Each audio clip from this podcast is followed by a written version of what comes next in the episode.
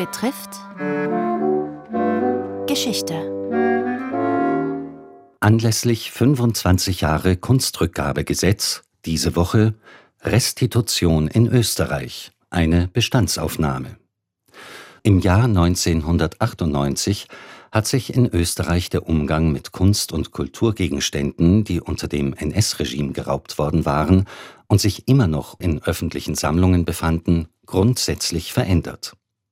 Durch das neu erlassene Kunstrückgabegesetz wurde die Instanz einer Bringschuld der Republik Österreich geschaffen.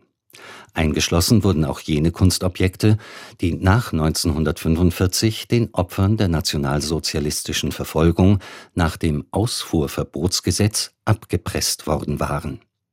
Was als ein temporäres Projekt begann, ist heute zu einem festen Bestandteil nicht nur öffentlicher Einrichtungen geworden. Die Provenienzforschung. Diese Tätigkeit im Sinn eines klaren gegenwärtigen Bekenntnisses zu einer Verantwortung, jahrzehntelange Versäumnisse kompromisslos nachzuholen, wie die Historikerin Birgit Kirchmeier schreibt, ist bis heute immer wieder mit Vorurteilen und den Rufen nach einem Schlussstrich konfrontiert.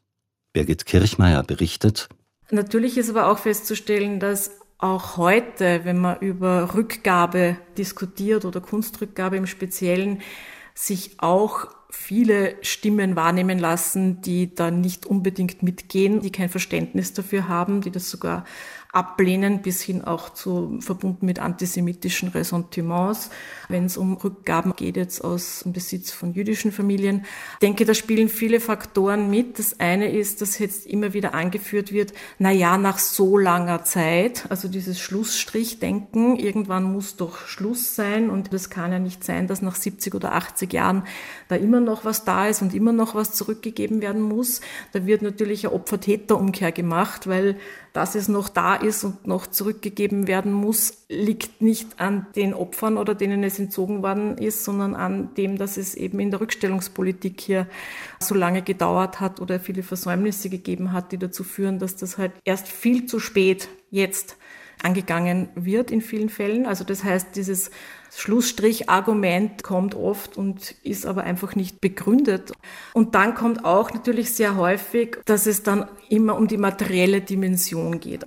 Scheinbar wird Kunstrückgabe wird damit verbunden, dass das immer sehr, sehr, sehr wertvolle, kunsthistorisch bedeutende Werke sind. Das liegt natürlich auch daran, dass wir in der Berichterstattung hauptsächlich von solchen hören. Ist ganz klar, dass das sozusagen in der Wahrnehmung stärker da ist. Und dann entsteht aber natürlich diese Schieflage, aha, es geht immer nur um Rückgaben von materiell sehr wertvollen Dingen, da geht es um hunderte Millionen und so weiter. Und dann kommt natürlich, und das ist ein antisemitisches Ressentiment und Stereotyp, dass es hier irgendwie ums Geld geht und dass jemand Besitz gierig wäre, wenn hier jemand eine Rückstellung beantragt. Und oft wird dann auch als Vorwurf gemacht, das wird ja dann sofort versteigert oder das wird sofort verkauft.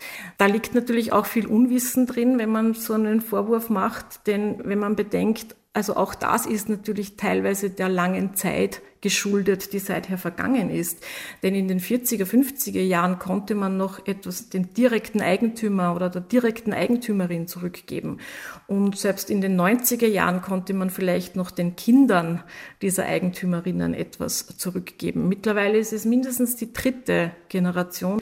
Und rein erbrechtlich erhöht sich dann natürlich die Zahl auch jener, die erbberechtigt sind für ein Objekt. Das heißt, wenn dann eine Erbengemeinschaft etwas zurückbekommt, muss sie natürlich dann eine Lösung finden, wie man damit umgeht. Und wenn das jetzt wirklich ein sehr, sehr, sehr wertvoller Gegenstand ist, ist eigentlich ein Verkauf oder Auktionierung die einzige Möglichkeit, sich dann das auch aufzuteilen. Also das ist durchaus auch ein Grund, warum natürlich viel dann auch in Auktionen gelangt. Restitution in Österreich. Mit der wissenschaftlichen Koordinatorin der Kommission für Provenienzforschung Birgit Kirchmeier. Der Band Restituiert 25 Jahre Kunstrückgabegesetz in Österreich, herausgegeben von Birgit Kirchmeier und Pia Schöllenberger, ist im Czernin Verlag erschienen